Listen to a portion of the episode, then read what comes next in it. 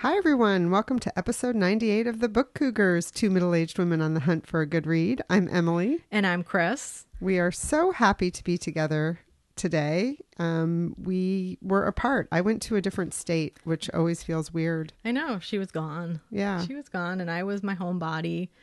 Yeah, so we're thrilled. We really haven't seen each other since we recorded last. Yeah, and you you have a nice little bit of a tan, a little bit of a glow about you. I was in some sun. It was Nice. nice. And you always forget too when you go up in the mountains, you're just closer to the sun. Mm-hmm. So it, it was really nice. We had great weather. We were in Sedona, Cool. Arizona, which I'd never been to. Nice. Well, I know you'll have some biblio adventures to tell us about. Um, before we dive in, we just wanted to acknowledge what's going on in the world with the coronavirus. Right. It's Um, a it's a little bit of a, you know, crazy time, a little scary, but we just want everyone to know we're thinking about them Yeah. and we want to acknowledge that it's happening. And you know, a lot of people are saying that as readers, this is what we've been training for. We get to, some of us, I should say, can stay home, work from home, read. And for those of you who can't, our thoughts are with you as you're out there working in in your community. Right. I mean, I date somebody who works in a hospital, so he's in the fray every day, and they are taking some measures, even in hospitals, to limit exposure. I mean, as they do every day, really, Right. but taking some even more extraordinary precautions. But, you know, we just recognize that it's a different time. You know, I know both my kids have called me kind of looking for comfort and advice and I did the best job as I could as a mom. But you know I've never lived through anything like this either. So we're all in it together and we just want you to know we care about you. And we also recognize that we're a podcast and built for fun Right? Yeah. and escape and we hope that you know the next hour we can offer a little of that to you Yeah, and other than your own computer or your own earbuds, we're a no contact form of entertainment. Right, so exactly. check out some of our back episodes. We do have a lot of interviews with authors that could be fun to listen to if you haven't heard those yet. Right. And in upcoming jaunts, we have some ideas also to share with you about things you can do while you're socially distancing yourself. Yes. We also have a big thank you. We want to thank listener Joanne, who gave us a very lovely, generous gift in honor of our upcoming 100th episode. It's amazing. Thank you so much for that. Yeah, we really Such appreciate kindness. it. It was so funny. We we had a little email back and forth because she actually lives in Arizona. And so I was there visiting, and at one point she said, "You know, I'm looking forward to the next hundred episodes." And then dot dot dot. I hope that doesn't sound too tiring. no, we love doing this. Yes. It's great. So, Right. Chris, what are you currently reading? You know, I'm currently reading a couple things. Let me start with one that I'm reading for a readathon that I'm doing. It's the Wales Readathon. And I don't think I mentioned that on the last episode. I think I was a little wishy washy about what I'd be reading next. I was in that kind of frame of mind. And then I was kind of looking at my whiteboard at home, things that I had listed. And March is the Wales Readathon month. This is W A L E S, right? Wales, yeah, Okay. the country of Wales. yes. It's like, oh, she's going to read a lot of Moby Dick. No, I'm just kidding. And, you know, this is a literature that I know relatively nothing about. I was even surprised to find out that Sarah Waters, who's one of my favorite writers, is a Wales author. I had no idea. Um, so I will talk about an introduction to that literature in Just Read. But what I'm currently reading, wow, I'm long winded today That's okay. is a novel called One Moonlit Night. It's by Caradoth Prichard. And this novel came out in 1961 and it was written in Welsh. oh, wow. And it was voted the, the most influential, important novel from Wales. I believe it was in 2014. They did a big survey on that. So it is narrated by a boy. Well, he's a man looking back at being a boy, I believe, at this point. And it's set in the mid 19 teens, so around World War One. And it's translated into English. And the translator is Niall Griffiths, does a really good job of still making you feel like you're reading in a dialect Oh, because it was written in a Welsh dialect. Mhm. So it is a little bit, you know, you don't really know what's going on. you can kind of piece things together and see what's happening as an adult through this kid's eyes. And it's a lot of abuse. It's a lot of situations that kids just don't understand. I'm just a few chapters in. I wouldn't say it's bleak, but it's not necessarily uplifting. Yeah, the cover looks a little stark. Yeah. So again, that's One Moonlit Night uh, by Caradoth Prichard. And I will be talking more about that next time if I get through it. The book that I'm currently reading and listening to will sound familiar to listeners because Chris talked about this a couple times. It's called Maybe You Should Talk to Someone by Lori Gottlieb, a therapist, her therapist, and our lives revealed. I have been listening to it this week. I really wanted just something kind of a little bit light yet mm-hmm. uplifting. Mm-hmm. I feel like I need a little bit of that right now. I've also come back from vacation with a ton of work to do, but I had a drive and I thought treat yourself to listening to something fun. And also right before I left, our mutual friend Emily put this copy that she had gotten in my hands and she had just finished it and said, "Take it on vacation, you'll love it." Oh, that's great. but I couldn't justify taking it because thick. it's heavy and I had, you know, as you might imagine, a few things already packed to read. So I got into it when I got home and I really like you, I'm really enjoying it and I think the thing that I'm finding really interesting cuz I have done therapy at different times in my life and have found it really useful. I never really spent a lot of time thinking about what my therapist was thinking, you know? So it's really interesting to understand their process and their training and how she decided to become a therapist, you know? And then to have her have her own crisis. You know, she really understands the mind of her therapist that's helping her, but recognizes the the traps and the loopholes and the the things that people say to try to make themselves feel better and she's human and does the same thing. Right. Yeah. She realizes, like, oh, I'm doing that. Right. Like, yeah. Because, you know, you, it's so easy to see other people's behavior. Of course. But your own, you tend to really do a good job of masking from yourself until you can't anymore. Right. and also just it's easier sometimes to deal with other people's problems than your own, you know, and sometimes you can't avoid your own problems. And still, particularly in her profession, then have, you know, for your profession be helping other people with theirs. So I'm really enjoying it and the audio is great. Cool. So I'm doing both, flipping back and That's forth. That's great. Yeah. Nice. I'm surprised to see it so thick because I read the an ebook version Okay. and I didn't know it. It is rather Yeah. on it's the thick hefty. side. It's the thickest book in your stack. It is indeed. All right. Well, th- another book I'm I'm doing the same thing. I'm reading slash listening. Is uh, Jenny from Reading Envy did a her read along recently has been the Odyssey by Homer, translated by Emily Wilson. So I haven't been doing that much driving lately. Well, you know, I listened to it coming over here, which is like what a four minute drive Right. over here. Uh, so I do want to pick up the book a little bit more uh, this weekend Mm-hmm. than I had been because, you know, when I say flipping back and forth, it was more like audio 90%, the book 10%. So that will probably be flipped this weekend. Do you not listen at home when you're just at home to an audio? You know, it depends on the book. Mm-hmm. It really does. Um, it's I don't know. Laura and I are both home a lot together, um, so that can be challenging because she could be working on something and needing to focus, and Right. to have some audiobook going on can be challenging. I got a new iPhone a couple months ago, and one of the things that came with it is a three month free of iTunes Music. Mm-hmm. So I've been listening to more music when I'm Oh, doing stuff like washing the dishes. Come to think of it, you Yeah. know. Yeah, because I do listen. I listen to audiobooks quite a bit when I'm cleaning or cooking, or I have to do filing, which I hate. So I'll put on something on audio.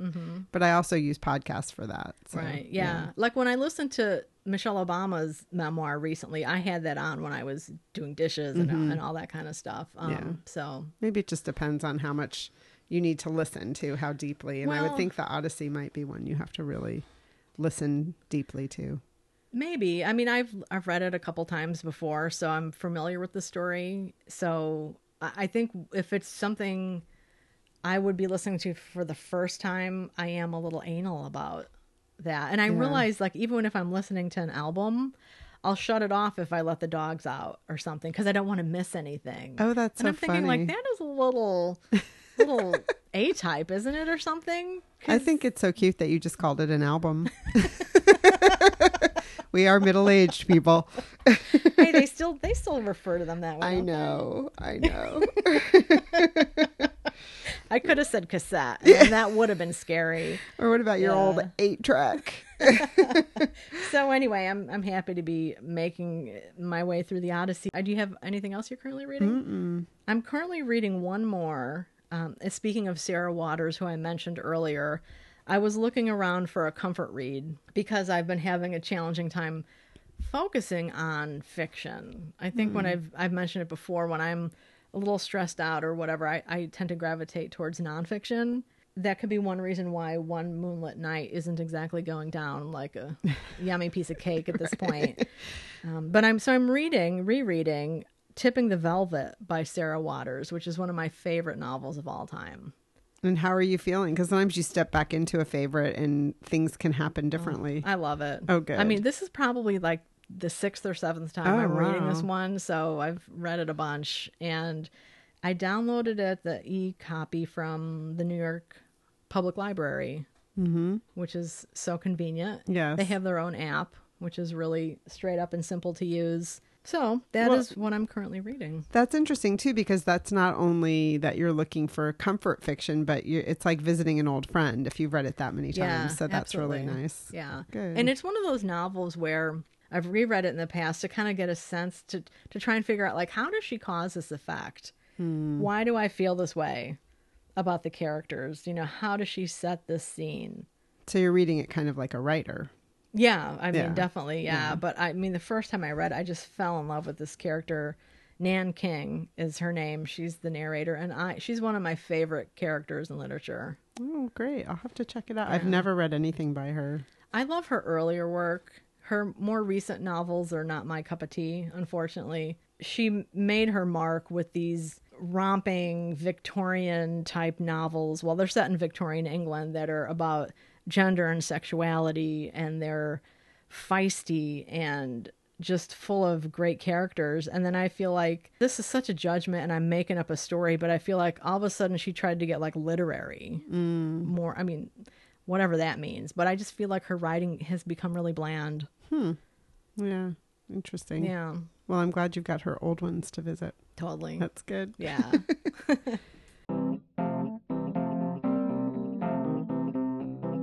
So, what did you just read?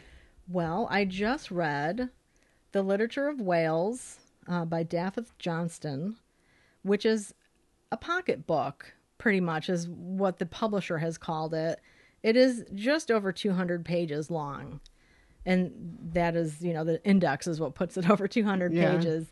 So, the literature of Wales, it, it's 1500 years of literary history packed into this tiny book. So I think the writer did a great job of introducing the reader to some of the major writers and some of the major themes and types of writing. He starts off with the heroic poetry, and that's his specialty is like early medieval Welsh and Irish literature are, are his specialties. He's an academic. He really does a great job with these earlier tra- chapters of laying out who the major writers are, what their themes were, what was going on within Wales and outside of Wales, influencing the country. And then in later chapters, it gets a little unwieldy. Did I say that word correctly? Yeah. yeah. Um, because you know, I think there's you know there's the explosion of the printing press. There's the increase in literacy in the Victorian age. So there are so many more writers out there, and my one, my probably my biggest complaint is the lack of examples of women writers in here. There are a couple in the later chapters, but you know he mentions some women writers who were influential and there's not an example given. Mm. And I just kind of feel like, really? So you're going to give me this example of a pedophile writing this poem about fantasy raping a 10 year old girl and call it a love poem?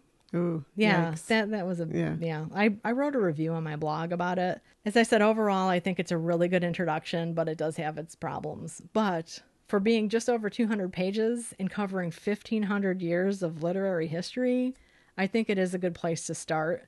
Yeah. But it's good that you see that there's some gaps and maybe you can find some other resource for filling in those gaps. Yeah. The question is whether it exists. Well, funny that you say that because um, one of the comments on my blog was from an, a fellow blogger who said that just last year, the Cambridge Companion to the Literary History of Wales, I'm totally butchering that title, just came out and it's 800 pages. Oh. So, I mean, that is going to be a more thorough history. Right. Again, this book is just an introduction but a very good one. And I read it. I mean, I I love reading about pre 20th century literature, so I whipped through those initial chapters, and then it, it kind of slowed down a little bit because it did start feeling like a laundry list. Yeah, it's like names, names, names. Yeah. It wasn't really contextualized as well as the earlier chapters. Well, maybe the 800 pager will be. Right. Yeah. so, so that's what I just read, and that is really the only thing that I finished. I think since we last talked. So you I, you have a stack going. Yeah, so. I read a lot because I was on vacation and had a couple flights, which I always love to read. As a matter of fact, it was hilarious because I had a plan, of course, for my flights about what to read, and I was sitting in the middle seat, the gentleman callers in the aisle, and you know, I'm thinking, oh, maybe the window seat's going to remain empty, and then this young kid walked up and started talking as soon as he sat down, which to me is like the kiss of death for an airplane flight. And Jim is super chatty. So I always think, you know, if you weren't so tall, you should really have the middle seat and you Mm-hmm. could talk the whole flight and I could read. But because you're not going to talk to me, I make that very clear. Anyway, I did the rude thing of like opening my book right away and, um, you know, he had to fend for himself over in the window seat. But so the first book I read was A Small Thing to Want by our buddy Shuly Cawood. This is her debut book of short stories that will be published on May 3rd. Pre order it, everybody. It really does help. I loved it. It's about love, which is what Shuly often writes about how love comes in many different shapes and sizes and enters your life and exits your life, and how we look for love, how we sometimes have to turn away from love. And Shuly always has in, in a story a turn of phrase that just kind of takes your breath away. So, as Chris can see, it has quite a few little orange tabs throughout it. I had I wrote notes furiously the whole time I was reading it. At one point, Jim's like, "What are you doing?" And I said, "Well, we're going to be talking to Shuly soon, and I don't want to forget." You know, so I was writing away, but I really enjoyed it. I highly recommend if you're a short story reader that you get your hands on this, request it from your library. I can't recommend anymore. I've been locked out of every library system. Actually, that's not true. I did just recommend something recently and was thrilled that they must have I don't know. I think as they as books that I've recommended get purchased perhaps then I can they get wiped off my list. I don't know how it works, but anyway, I did recommend something recently to the Guilford Library. So anyway, it's called A Small Thing to Want. I loved it. We'll be talking to Shuly later, I think in April. Um, pre pub date. I look forward to reading that one. Yeah, Chris and I fought over it. I got to take it on vacation and now I'm handing it to her. You're- it's hers now. Oh wow! With your tabs, don't you have to detab it? no, I'm not going to detab it. That's a nightmare. Is that going to bother you? Yeah. Okay. Maybe I'll take, so I'll have to take notes. We're going to have to deal with this. I don't know. It does look really color coordinated because the cover does have this orangish, yellowish tint to it, and they're orange tabs. But it's going to bug you if my tabs are in there. Well, that could be a good talking point though when we talk about the book because I could be like, "Why did you tab this?" Or you could tab with a different color and then we Oh. could compare tabs. Okay, that's a deal. Let's do that. Okay. Now I'm worried. I'm afraid you're going to have like rage at one point and tear out all my tabs. Maybe I should take pictures of them. No, I won't. I promise I won't take out your Okay. tabs. I promise. But that's a really good idea. I'll use like blue or green tabs, and then Yeah. we can kind of compare notes. That's great. See, or, or I would imagine as you're reading, it's like, why would she tab that? So we'll see. so that was the first one. I also finished a book that I talked about on the last episode that I was currently reading at the time called This Town Sleeps by Dennis E. Staples. It's out now. This I won't talk too much about it. Um, it is a book about a young man who moves back to his small Minnesota town just on the outskirts of a res- the Ojibwe reservation where he was raised. He gets into kind of a secret illicit love affair with another man who isn't out of the closet. His mother ends up being an integral part of the story, and there's a little bit of um, mysticism, you know, Native American mysticism, and an old uh, murder that is kind of a mystery that becomes part of the story as well. I really enjoyed it. And this is a debut novel. I'm curious to see what he's going to write next as well. So I highly recommend it. It's out now. This Town Sleeps, Dennis E. Staples. I read Who is Vera Kelly Oh, by cool. Rosalie Knecht. I think that's how you say her name. She's going to be a Booktopia author. Yeah. Now, was that the first one? It's the first, first one. one, okay. Yeah, there's another one. The second in the series um, has, I can't remember if it's out yet. It I might not it's be. coming out. Yeah, I don't think it's out yet. I think that's why I got this because I thought, well, let me read the first one because I'm kind of anal that way anyway. And it was interesting. It's a young woman who becomes a CIA agent in the 60s. She's sent to Argentina. Her specialty is wiretapping. Remember back in the day when they did things a lot differently? like there was a little microphone they had to hide somewhere in like a picture frame in someone's office. So it's in the time of her being a young CIA agent, but then also there are chapters that go back in time that deal with her youth and her troubled relationship with her mother. At one point, she even ends up in juvie. So it's a very interesting how she intertwines and builds this character. It also has the history of her sexuality, and she is a young gay woman in the 60s, which is a much different landscape than it is today. Yeah.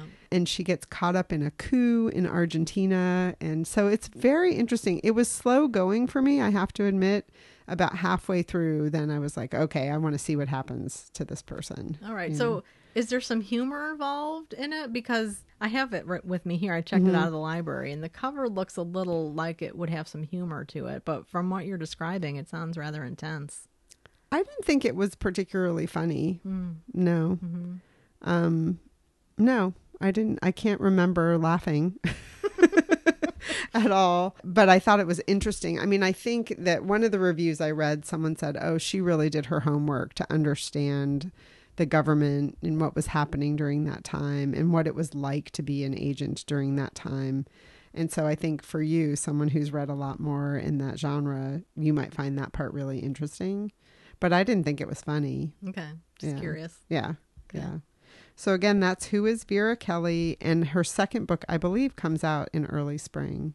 Yeah, I think so. In time for Booktopia. Yeah. The other book I got I, I was on vacation. I had finished Who is Vera Kelly, and it was a little bit more serious than I wanted really for a vacation read, but I was wanted to know what happened, so I stuck with it.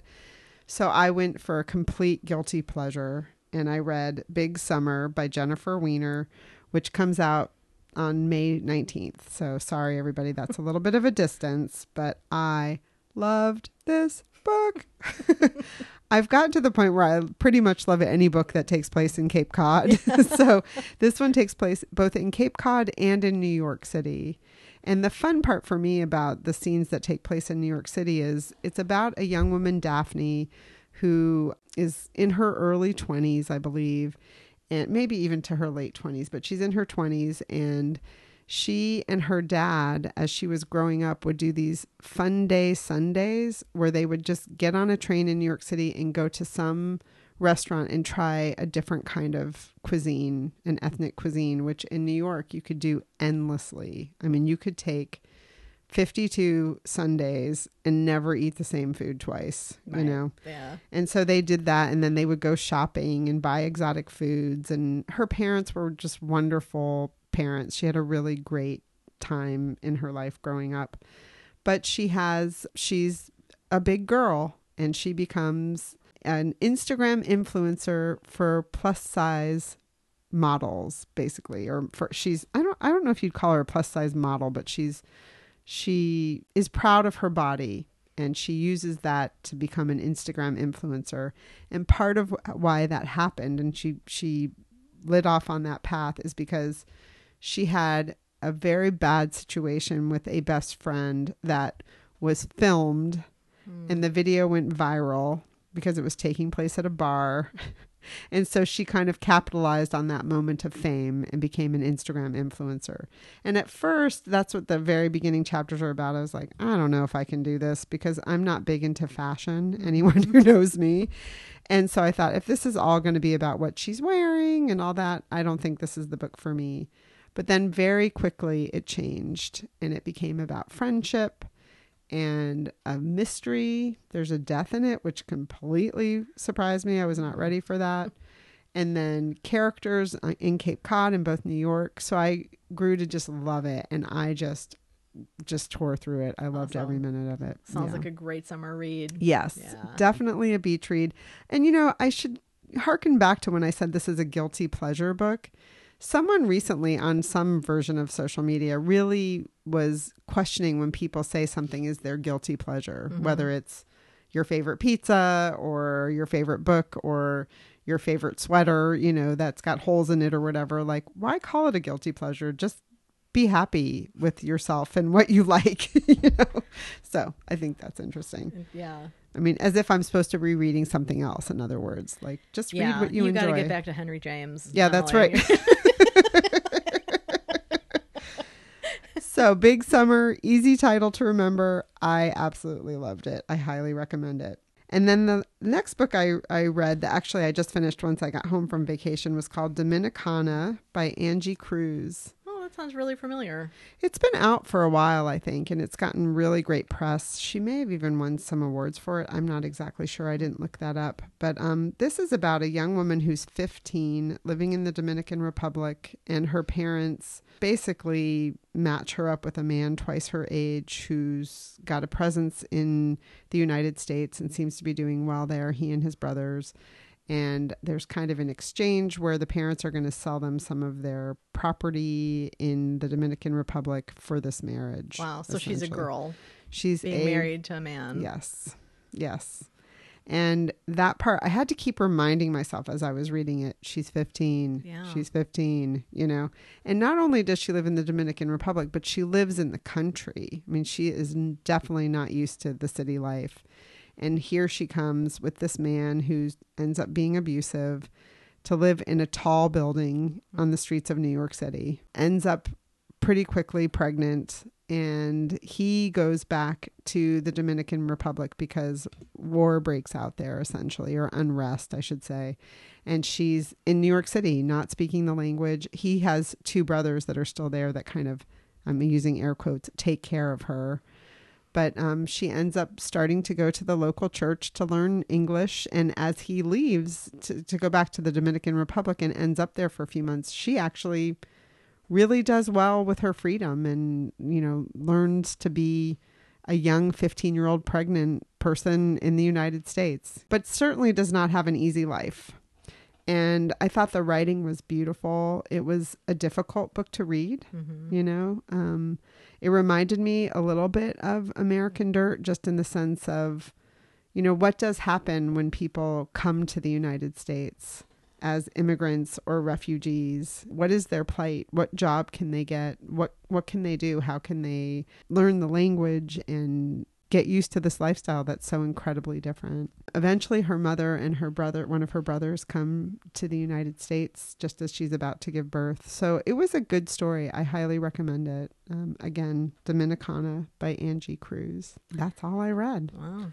Good. So you you came really close to reading a book a day. Close. That was- Five. yeah, yeah. yeah, Although was- Dominicana I finished I think a couple days ago once I was home. But yeah. Yeah, nice. I mean we didn't I you know, it's funny as you were just saying about maybe you should talk to someone. I did mostly e reading other than Shuly's book. And I never pay attention to how long a book is when I open up a new book in my e reader. So Mhm. I I have no idea how long Big Summer was. Maybe it was five hundred pages, you know, I don't know. yeah. but um I enjoyed it and I enjoyed not even like I love it now when I get into an ebook and I'm not even paying attention to how far I am in it. Right. Yeah. I always think that's a bad sign when I'm like, how many pages do I have to, or what percentage am I? Like, uh oh, maybe Yeah. you should reevaluate this.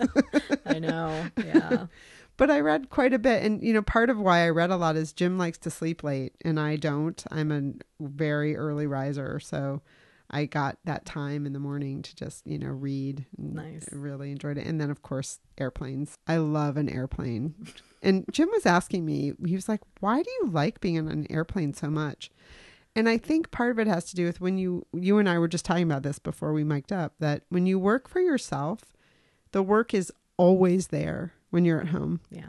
you just you can say to yourself okay you're closing the computer now it's nine o'clock at night you know be done but it's always there when i'm on an airplane i mean i can uh, i suppose bring work on the airplane but when i'm on it not on a work trip i don't Right. and it's like this is what i have to do now i get to read that's it Yeah. there's no It's other nice- choices It's like a psychological, physical cutoff. Right. Yeah. Yeah. And no, don't talk to me. but there's just something about it that's so freeing. I mean, I think it's the same reason I love to stay in a hotel. It's like I'm not in my place of work Yeah. slash my home. I you know? love staying in a hotel. Oh, I love it so much. Yeah. Yeah. And I- know that that has something to do with it, you Mhm. know. So Yeah. plus, you know, someone else cleans it, which I love too. Yeah, it's So, very nice. yeah. Very much appreciated.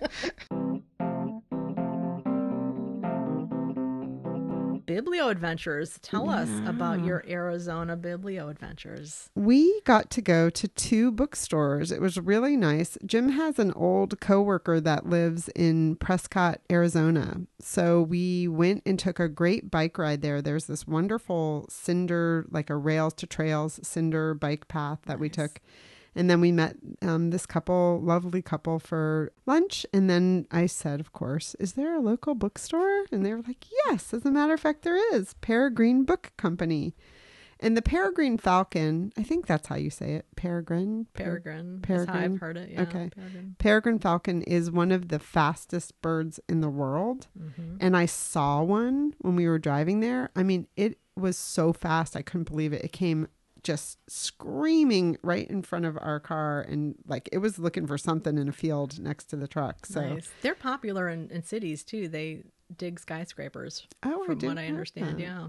Oh, interesting. Yeah. I would think they'd have a hard time flying fast with all those tall buildings.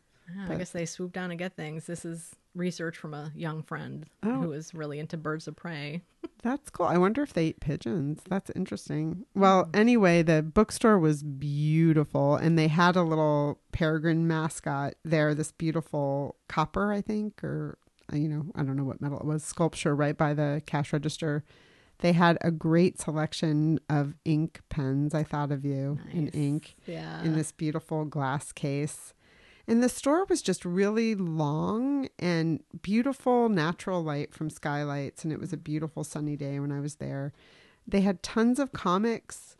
They had something I'd never seen in a bookstore. You probably have. A lot of books had a, a sticker on them that said publishers overstock. And so they were really discounted Mhm. books, and they had tons of those. Cookbooks, poetry books. I mean, it was a fantastic store. I That's so loved it. Yeah, that's uh, like remainders or bargain books, it. hmm like at the front of Barnes and Noble. You know how they have those. Yeah. I guess I've just never seen the sticker on it like that. but- Yeah, I don't know if I've ever seen a sticker called it that. Um, unless I I know some of the bulk sales of books like that come from the UK sometimes, so maybe they have a different Oh. sticker. Maybe. Huh. Oh, that's interesting. Yeah, because they had in a, a number of them, and I got I picked up a copy of our next read along, which if people missed the announcement on the last episode, it's "Go Went Gone" by Jenny Erpenbeck. I'm really excited about this book, and we'll be talking about it. I believe it's the episode that airs on May 26th. So there's time to get a copy. And we wanted to go with a copy. Well, we wanted to go with a book that we've both been wanting to read. Mm-hmm. That's always our our go to for Right. full disclosure there. Yeah. Um, but we'd like to get a book too that's readily available for people in paperback. Yeah. Um, or that libraries will have too. Right. And the on the Goodreads page, you know, we have the Goodreads page open and someone did say, "Oh, my copy's on its way," you know, so that was exciting. Yeah. Yeah. And it was fun to find it there. Of course, I was like, you know, I try to look for things I need. Cuz Yeah. it's a slippery slope when you walk into those bookstores. Yes, indeed. Um, and then in Sedona proper, there was a great bookstore called The Literate Lizard. Oh my God, what a beautiful store! And the their shelves were made out of trees like tree branches. branches. Yeah, Yeah. it's really cool. Laura thinks that we'd been there. I Oh, didn't remember, but she hmm. thinks we were there. Looked familiar to her. okay, good. Yeah. Yeah. beautiful store. Also, another you know super sunny day, and they had a really nice selection, and they they also had a bunch of those fun tote bags. You know, like Dangerous Women Read and Nice. you know so it, it was a really nicely laid out store i was very tempted to buy more books but i was careful because Yeah. my suitcase was heavy because it turns out the gentleman caller loves to collect rocks so both of our suitcases were rather heavy upon return uh, That's so funny. Yeah, the luggage handler was like, "What is in here? Rocks?" i know Yeah. yeah and then he spent much of sunday looking at his rocks.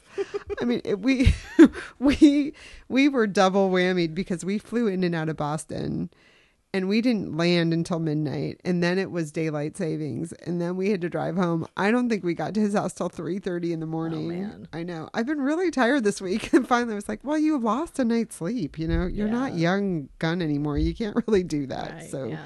so easily So now let me ask you a question. When you're in a bookstore and you're seeing all these books that you want, Mm-hmm. do you make lists? Do you take pictures? Do you open your Goodreads? Do you just think, if I come across them again, it shall be in Yeah. the future? Yeah. Yeah.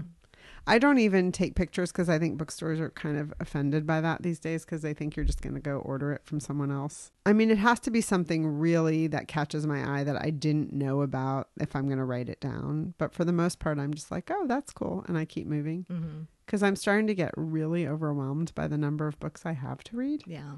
And and the lack of reading time i seem even though i know i just said i read five books but you know during my regular work week i feel like i'm not reading that much and i just look every day at the books that i'm not reading and i feel like ah I know. I've had that recently too, where it's like I have this stack of new books I want to read, my stack of my reading challenge books I want to read, and then my stack of library books. And Yeah. it's just like, oh, I end up not reading anything Yeah. because I'm just, you know, loopy about it. yeah well and also the other day i just had the hankering to just go to the library and i mean i used to do that so much more and just you know look through the stacks and pick out a book and take it home and read it. Hmm So I might do that, uh, assuming the library doesn't close. That I might be coming, but There are some, I saw some Connecticut libraries have closed. yeah. But you know, I have plenty to read, so I've been trying to treat my bookshelves that way lately. Like, well, you have some bookshelves you can browse at home, you know, Yeah. um, and just being a little bit more open to.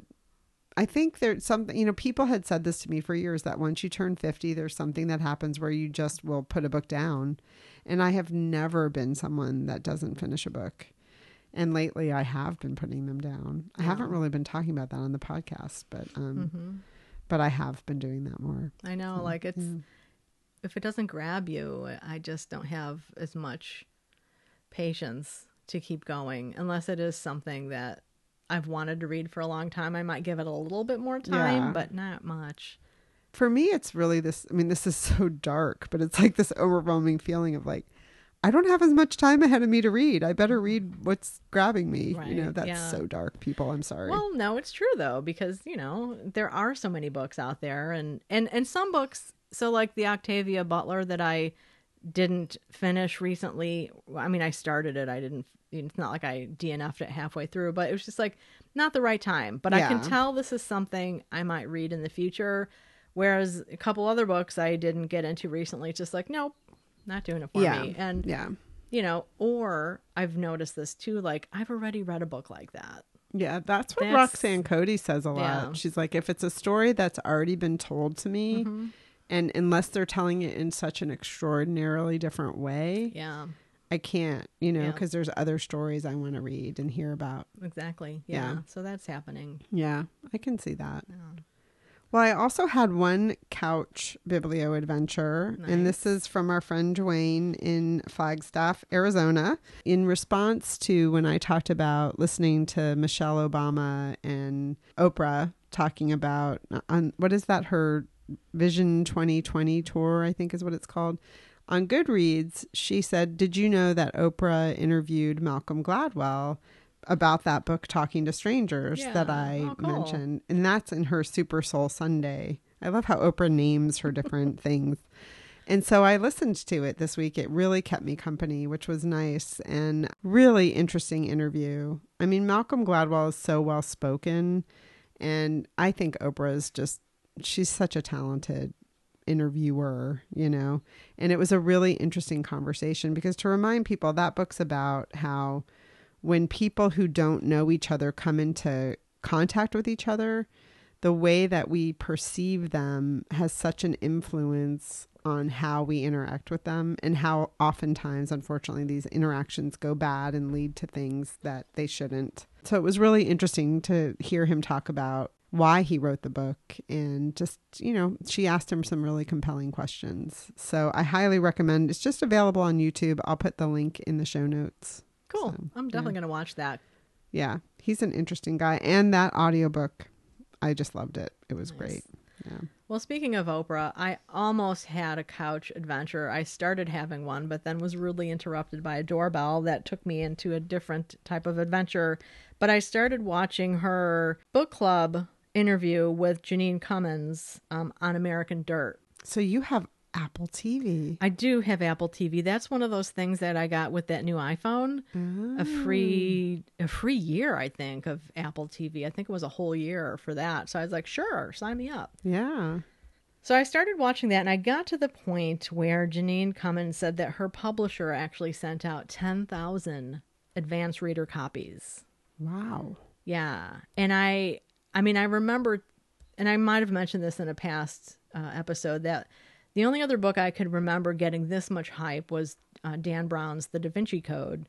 So I reached out to a bunch of people on a Borders Facebook page asking like if anybody knew how many copies the publisher had sent out for that book because I do remember each location got a, a copy. I, I thought it was five copies. It might have just been one copy. I don't because when when I thought about it more, I remember a bunch of us passed the book around. you Ah, know, yeah um, plus, Dan Brown was going to be at Printers Row that year, as well as Erik Larson for Devil in the White City, which was just coming out. So it was a really great year for Printers Row, which is Chicago's annual literary fest. But there was also a letter that accompanied Dan Brown's uh, The Da Vinci Code from our president at the time, Tammy Heim, talking about this book and how it was going to be such a big seller and they wanted to make sure all the booksellers read it and could hand sell it. So I want to find out so you didn't get an answer I didn't get an answer Yeah. because everybody then started talking about, you know, the book Right. or yeah. And a couple people did say that they and the way I phrased the question did involve Jeanine Cummins saying that the publisher Yeah. sent out 10,000 copies and so a couple people did say that their store or they received an arc of American Dirt and loved mm-hmm. it. Well, I think another question I'd want to ask is like, what is the typical number of arcs, especially now that people get digital? You know, like I mean, you and I both have access via NetGalley and Edel, Edelweiss, Edel- Edelweiss, Edelweiss. uh, Edel- yeah. Um, and we I get denied quite Mm-hmm. frequently, but I wonder, you know, how many. I mean, I also get them too. I shouldn't Right. just say I get denied, but you know, I wonder how many they have to a lot. You know, and Yeah, it's all so I think I think that varies dramatically Mm-hmm. depending on the marketing budget and the publisher size and Right. the expectations they have for the book and what other books they have coming out that season. right. I mean, there were stacks of American Dirt at Book Expo for sure, and that's just one event. So, yeah, Yeah. interesting. I just wonder like it'd be fun to find out what book has had the most Mm-hmm. advanced reader copies and then there in the case of the Da Vinci Code they also sent out t-shirts. Oh wow. So we all had a t-shirt that we wore with the Da Vinci Code. Right. Well, so um, I was going to talk about this also in upcoming jaunts because I was hoping to get to watch it because our buddy Ryan talked about that he watched. I think the first two have been released of her book club talking about American Dirt because I think she's going to do six or something like that. And so, did you watch enough of it to have a sense of whether you liked it or not? Did the doorbell ring too soon? Um, no, I'm going to go back and keep watching it. Okay. Yeah, because Yeah. I, you know, I do want to hear what she has to say and and what um, other folks who are on the show have to say. Mm-hmm. Um, yeah, Okay. yeah, I'll definitely keep watching it. So if you want to come over or Yeah. whatever, we can watch it together. Yeah, I mean, and Ryan, I really respect Ryan's opinion, and he said he thought it was handled really well, and Mm-hmm. that they, there were other guests, I guess, to have different perspectives. And, Yeah, yeah, some of her critics, as they say. I mean, they started uh, with Oprah sharing a lot of tweets that people, you know, complimentary and critical, tweets that people were sending out about the book and you know asked Jeanine Cummin to respond to that and Yeah. so they definitely jumped right into the controversy. hmm Yeah, good. I mean, you can't not. You can't not. I mean, and I think the thing is now everybody, some people will never read it and hate it. Other people have read it and loved it. Some people Right. read it and thought, oh, it was okay. Yeah, you know, as we've talked about with other books too, like when there is so much hype or controversy about a book, it's hard to read it with a with a clear mind because all that does influence you. Right.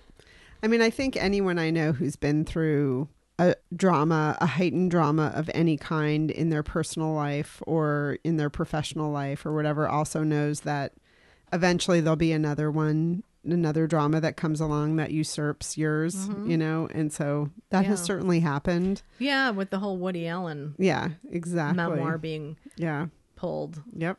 Yeah. yeah, if anyone who doesn't know that a publisher agreed to publish a Woody Allen's new memoir, and it was the same publisher that published Ronan Farrow, his son's Yeah. memoir, and he there was outrage, and there wasn't just outrage from him, but there was outrage from some of the employees of the publisher as well, and they've pulled it. Yeah, they did a walkout. Yeah, And um, well, and Ronan Farrow, I mean, they'd been working on Woody Allen's memoir supposedly for a year while they were working on his book, and he just thought that that was a little backhanded. I believe was maybe the word he used. So, but controversial, and you know, some people say, well, that's censorship, and other people say, no, it's not. Just you know, not everybody deserves a platform mm-hmm. for their their story right. if there are extenuating circumstances because you know technically only the government can censor Mm-hmm. and government Right. organizations that's Yeah. why attacks on books at libraries are so heinous because they are technically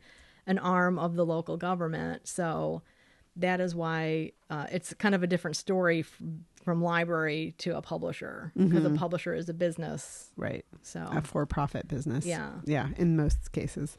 Yeah. Well, it's interesting, and you know, Woody Allen also has a pretty big platform. He could tell his story in another way. Well, that's what I thought. if He, could self-publish it and sell Yeah. millions of copies. I'm sure. Yeah. I've never seen one of his movies, Yeah. and I just, yeah. Yeah. So, That's a whole other can of worms. So, did you have any other biblio adventures? well, I did. I had a really fun one. I I was um, helping a friend who's writing a biography, and so I spent three days at the New York Public Library Archives Department, going through letters working with letters to this person and i mean it was like you know who's who of the 19th century from Susan B. Anthony to Jane Addams, Henry James, Edith Wharton, Stephen Crane. I mean, it was amazing to see everybody's handwriting. Oh, um, and and I had to whip through things rather quickly. So, um, but I photographed all the letters, and now I look forward to going back and reading some of them. I mean, some of them I couldn't help but you know stop and read because Right. something caught my eye that they're, you know, they're ripping on somebody or talking about a book or something like that. So so you were in the inner sanctum of the big New York Public Library with the lions in the front, right? I mean, that's the library yeah. you were in. And did you have to? I have to just know because I'm a nerd. Like, did you have to wear white gloves? Or no, not with that collection. Okay. Um, but that this is the collection where you do have to register and be approved, and then they pull the archival material, and you have a date, and you're scheduled to be there. They do watch you like a hawk to really protect the material. So, you know, in this case, it was all 19th century, early 20th century letters. So, the deal is that you open it a, a folder at a time, and all the materials have to stay on top of the folder. So, as you turn a letter, if you're going to take a photograph, you have to slide your white sheet and then put the letter on top while it's all still on top of that folder. Because they don't want anything to get disorganized. They want to try and keep things as organized as possible. You have to keep the letters flat. Mm-hmm. You can't lift them because, like, I know I got busted one time because I was lifting a letter because I love watermarks. and so, you know, this is 19th century paper, and so many of them had these beautiful watermarks. So I was holding this one up and taking a photo, and the guy came over. He's like, it has to stay flat. I was like, thank you. I know. I'm sorry. So, is there just someone at a desk just watching you the whole time? yeah, there are two or three people, and they're. They're, I mean, they're doing their work, but they're glancing up and making Yeah, sure. Because, okay. like, when I first got there, you know, they give you an, uh, you know, kind of like a lowdown on how to treat that particular Process. collection. You yeah. know, Yeah. um, and at one point, like I took off my sweater, and the guy came and took it and said, "We'll hold it for you up here," because you know they have to look out for theft as well as how people are using the collections. Um, if somebody has a rare book and it needs a booster, they'll bring you right sized booster. If you are so everybody has their own desk with a lamp on it, and if your s- stuff starts getting a little crowded, they'll come and they'll push it back just Yeah. to you know and i really respect that Yeah. because you want to keep these collections intact and as damage free as possible there was a woman next to me who was working with old photographs who had gloves on Okay. so it really depends on what the collection is and And were you just taking pictures with your cell phone? Mm-hmm. Okay. Yeah. And I'm assuming they don't allow flash or anything. no like that. flash yeah. and and it depends on the collection as well some of them you can take photos others you can't Gotcha. You must So- have just been in hog I heaven. I had so much fun. I love archives in general. Of course, And I'd yeah. never been in the uh, New York Public Library's archives. Yeah. So, yeah. yeah, it was a lot of fun. That's so cool. And did you see anyone famous doing research? No, I not that I mean I really it was it was uh really kind of funny because you know you do kind of look around and you think like gosh I wonder what they're working on. Like there Mm-hmm. was a woman next to me working on uh, a very old Arabic text and Mm. you know it's just kind of like you just wonder like what is everyone's work here. Right. You know what are they working on? But Um, everyone's so busy and your time's limited and all that. But you, I bet you kind of wanted to say, "Hey, y'all, can we meet up afterwards and have just a quick cup of coffee?" And I just want your story. yeah, it's it's really it was a really good time. Oh, that's so cool. I loved following your adventure through social media because I could just tell you were so happy. Yeah, I was. That's It was a great. great, uh, very happy to help out. Um, this is one of my old professors, and she's, as I said, working on a new biography. So it was fun to be helping out with that. Yeah, cool. Yeah. So I, I have a tentative date set to go back to look at some Willa Cather manuscripts Mm. with revision notes and things like that. Um, but we'll see how things go with this coronavirus Right. and when I feel like it's okay to go back into the city. Because even that, that was so that was last week before the major outbreak here in the United States and the declaration of it being a pandemic. Um, the last day when I was coming back on Thursday, uh, a young man sat down next to me and whipped out his wipes and wiped down everything. And uh, and even I was at the library at the Guilford Library last Saturday reading, and the librarian was walking around with a spray bottle and a, a rag, wiping down arms and tabletops and even the arms of the chair I was sitting in. Yeah. I was just like, "Thank you, like I appreciate it." Well, it's one of my pet peeves. I mean, really, we should do that more often. And one of my pet peeves when I go into like a restaurant that's counter service and then mm-hmm. you go to sit at a table and it's covered with stuff is like, you know, this is how people get sick, especially during flu season. Like, you know, wipe down the tables when people get up and and leave. And so I think if mm-hmm. nothing else, that's good that we're being more cleanly. Mm-hmm. I was telling Chris though, sadly for me, I'm allergic to Purell and a lot of cleaners just because of the fragrance in it. Yeah. So I start to sneeze and sound like a very ill person. so we get on our plane and Jim starts to wipe everything down and I just start sneezing. And of course, you know, 50 heads turn in my direction. So I have to take allergy medicine to put up with all of the Purell and sprays that are being Jeez. used. But that's, yeah. you know, yeah. I can do that. It's not a tragedy. But yeah. but it is seasonal allergy season is starting, you know, as everything starts to bloom here. And so I feel like it's adding a layer. like anytime I go anywhere, I feel like I'm very cautious of the fact that I'm sneezy this time of year. But Yeah. anyway. Well, it was really interesting because so I was in New York Tuesday, Wednesday, and Thursday, and on Tuesday I actually saw more people with masks on. Mm, On Thursday, I only saw like one person. hmm. Maybe people were just staying home at that point more too. Yeah, It's hard to know. it is hard to know. Well, upcoming jaunts, we kind of wanted to talk about some options for what you can do if you're staying home. One of the things that I thought was really fun is um, Carol, the author Carolyn Leavitt, who I love. I, I've read quite a few of her books, but the, her most recent book was Cruel, Beautiful World, which I actually talked about on both episode 7 and 14. I think episode 7, that seems so long ago. Holy smokes. back in aught no i'm just kidding. Um, i read the book and talked about in episode 7 episode 14 is when i got to see her at the newburyport literary festival. Okay. but she's one of those authors that has always been very supportive of other authors. She has a blog where she interviews authors about their books. And she started something because she has a book coming out. Her new book is with or without you which doesn't come out until august.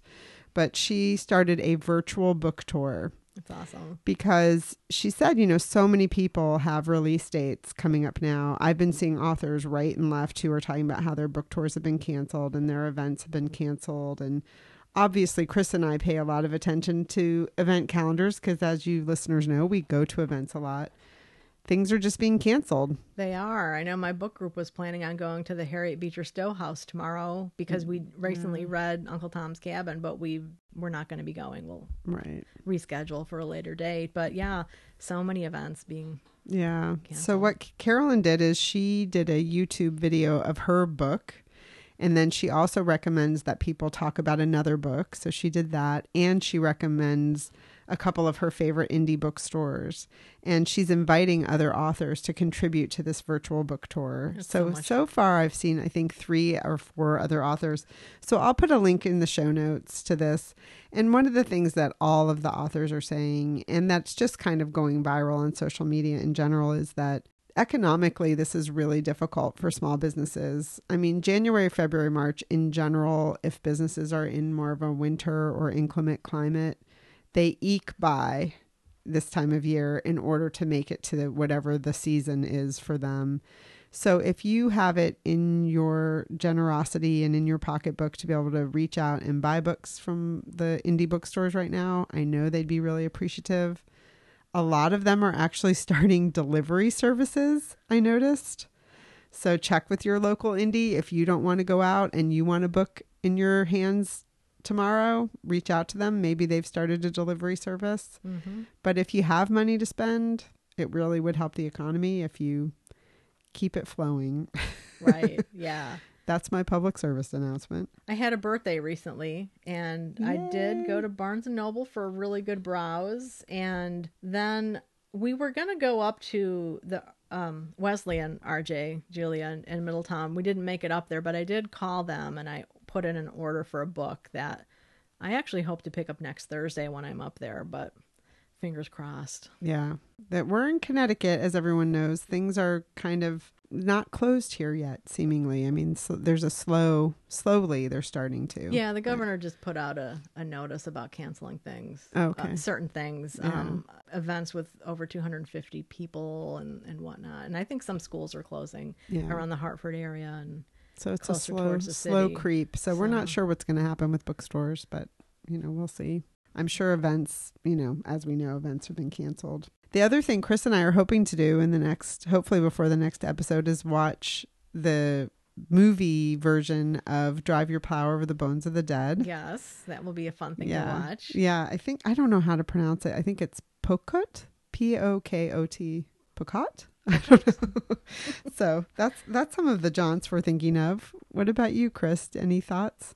Well, you know, I'm definitely going to watch, like I said, that Oprah book club, and, mm-hmm. and she mm-hmm. has other ones too. Um, as you mentioned, too, other video opportunities with authors. Yeah. Um, you know, I was just really thinking about it's a good time to maybe dig into some series, book mm-hmm. series that yeah. you've kind of been putting off maybe for a while or revisiting old ones and or doing like a book movie combination if there's adaptations i'm thinking about series or like a discovery of witches that was a recent one where they did the the movie adaptation or the I think it was Netflix. Um, you could do a Jane Austen marathon reading and movie watching, yes. or one or the other. Like, like the book I'm reading right now, Tipping the Velvet. The BBC did do a three part mini series on that a couple of years ago, which I have a copy of. So who knows? I might rewatch that.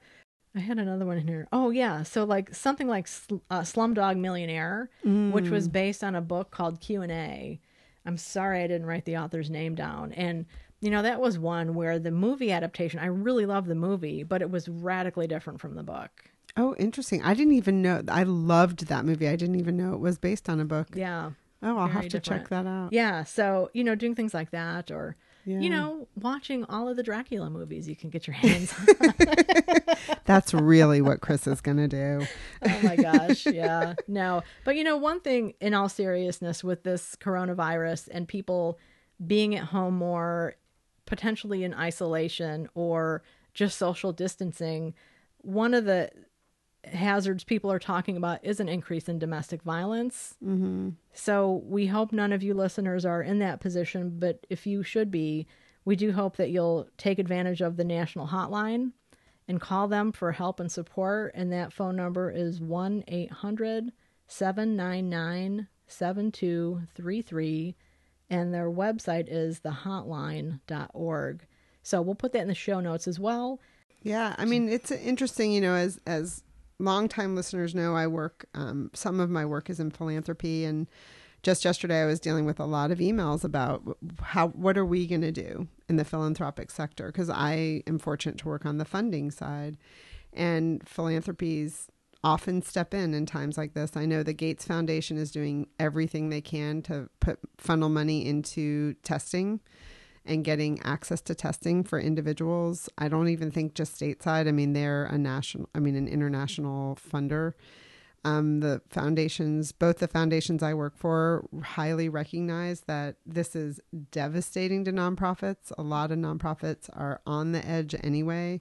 And one of the things that happens, I mean, one of the organizations that I helped to get a grant last year was for their big fundraiser this year. They worked two years working up to the fundraiser and they had to cancel it. Devastating. Yes. I mean, they've not only is it devastating because the event won't happen, but they have spent a lot of money to put on the event that now they're not going to recoup. Yeah. So as funders, we can often step in and say, "Hey, you can use the money we gave you in a different way or do you need some money to keep your doors open, you know?" And and I was talking to someone yesterday who said even, you know, they're on a personal level, they have house cleaners that come into their house, but they maybe aren't going to have them come in because we're supposed to be social distancing, but what they can do because then they're in a position to do it is continue to pay them Right. Yeah. even though they're not doing the work. And I think that's what you can, we as a society can start to think in that way and just really try to band together and help each other out. Exactly, and and a lot of people are saying that with the in the arts community, if you have tickets for a show that's now been canceled, may if you can, you know, take that cost and Yeah. just consider it a goodwill gesture towards this entertainment industry who has given you so much over the years. Right. Yeah. I mean, and I even feel that way. I mean, I have tickets booked out for some spring travel. It's like, okay, you know, I am not going to be able to go on that trip and that's okay. Yeah. And I don't have to worry about, you know, getting a refund or whatever. I mean, if it comes, that's great. If it doesn't, I'm going to just deal with that, you know. So I think we can all be thinking about that on a personal level. But it is, I mean, my daughter works for this local school system. Well, not here. I don't know why I said local, local where I used to live. And, you know, she's really worried about the kids that, you know, they get their meals, their breakfast and their lunch at school and what's going to happen now. So there's a lot of, you know, fallout from our current situation. So let's all just be kind to each other if we can. And you know, ask for help. Yeah. Call your local town if you need help and support with food or any type of support. Yeah. Don't you know, this is not the time to to suck it up either. If you really Yeah. need help, reach out. Yeah. Yep. And I think that's part of the hard thing about social distancing is, you know, we still want to try to keep in contact with the people that are around us in mm-hmm. other ways, mm-hmm. whether it be through the telephone or social Right. media or Yeah. whatever. So, Well, yeah, and talk about the telephone. Like, you know, I'm a little bit behind the times perhaps, but I just recently started doing conference calls on my phone with like my mm-hmm. mom and my sister at the same time. And that's so Mm-hmm. Much fun. it is. So, you know, that's the thing to do. And I know Laura, my wife, has regular video lunches with a friend who's back in Chicago. And, you know, that's just a fun way to have some type of connection, yes. uh, yeah. even remotely. Yeah, when Chris arrived today, I told her that she's the second person I've seen since Monday, and it's Friday. now, but what Jim and I do every night is we FaceTime, Mm-hmm. and it makes a huge difference if you actually see somebody. Yeah. it you really know. does. Yeah. And I do that with my kids every not as often as I would like. I think it's more meaningful to me than it is to them.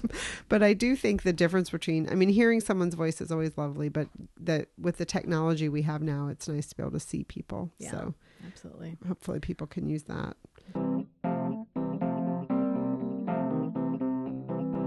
So, do you have any plans for any upcoming reads? I do. I have so many upcoming reads. Oh. Yay! I can't wait to Where hear did this them. one go? Oh, this one is behind me. It was actually actually my backrest. This is such a big book. It's called The Whole Fish: New Ways to Cook, Eat, and Think by Josh Niland. It's a cookbook all about fish, and so it has recipes. But what it really does is it talks about, I mean, fish anatomy, how to cook fish, what some of the problems are with fish after you've cooked it. Like this one thing, like if you've ever had kind of like a squishy fish texture, that's actually a parasite that was in that fish. So it's a parasite that can't, it doesn't supposedly hurt humans, he says, but it is something that causes the fish meat to taste kind of mushy.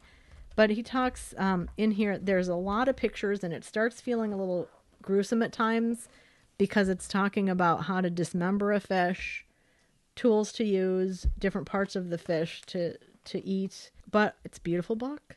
And unfortunately, it's due back at the library, and I can't renew it because it's there's a hold on it. I mean, I got it off of a hold, but you know, we live on the coast, so a lot of people interested in cooking fresh fish here. It's a beautiful cookbook. Yeah, Nice. really like that a lot. And uh, then I'll also be reading uh, another Cather short story called Two Friends, which Cather wrote in a letter to her publisher that it, she thought it was the best story she'd written. It is one that I revisited around the 2016 election here, and Cather based this story on uh, people she knew back in the day during another really divisive presidential election.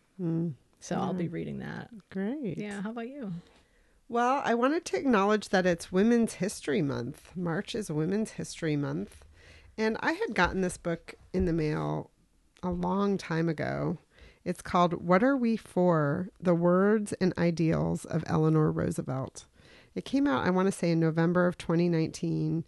Um, I started to flip through it. It's a really lovely reference for you know different they took quotes essentially from different speeches she gave over her time as the first lady and then just as a woman ex political person in the world. So i thought i'd just read a couple. There is plenty of room for differences of opinion on how we shall attain our ends but there is very little room for differences of opinion as to what our ends shall be I love that. That was in Mar- on March sixth, 1950. This one I thought was so appropriate. Our representatives in Congress are becoming temporizers. They are unable to make up their minds about anything because the American people are not clear and determined in their own minds where they stand and where they are going. That was May 7th, 1946. Hmm. Indifference, apathy, unwillingness on the part of good people to go down into the arena and fight will give any city or any country poor government. November 8th, 1945. Hmm. So it's separated by different subject areas, but then there are quotes from the different things. And I'll leave you with this one. If you are doing something that exploits people and is purely selfish, they will always know it. But if you act from a real concern for people, a desire to help them, to develop themselves, you will find warm cooperation and eventually an ability to work together that is fruitful because it is voluntary and not imposed. But it must be a natural growth based on mutual respect and trust. That's a great quote to Yeah. end with. I love that. So it's a really handy little book. I think it would be a really fun gift for someone.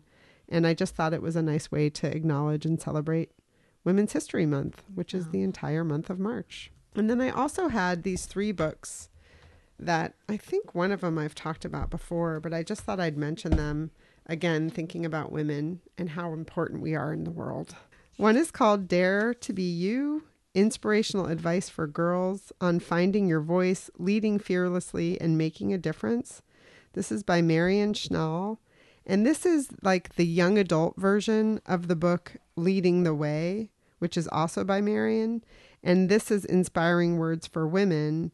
And she has quotes from really famous people like Gloria Steinem, Oprah Winfrey, Amy Poehler. And so these, I think, would be really fun companion books to buy or to give to people, particularly the Dare to Be You, I think would be a really fun high school graduation gift, which is around the corner. Mm-hmm. And then also the Feminist Handbook, which is practical tools to resist sexism and dismantle the patriarchy. And this is by Joanne Bagshaw.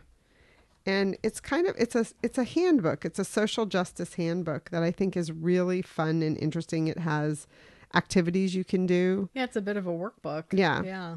You know, sometimes I think as much as we think we'll do this work on our own, to have a reason to sit down and really reflect and look at things, I think is really helpful. Mm-hmm. And this book is in that category. Again, it's called The Feminist Handbook. I love the cover. And then as far as just fiction reading, I have so many things on my e reader.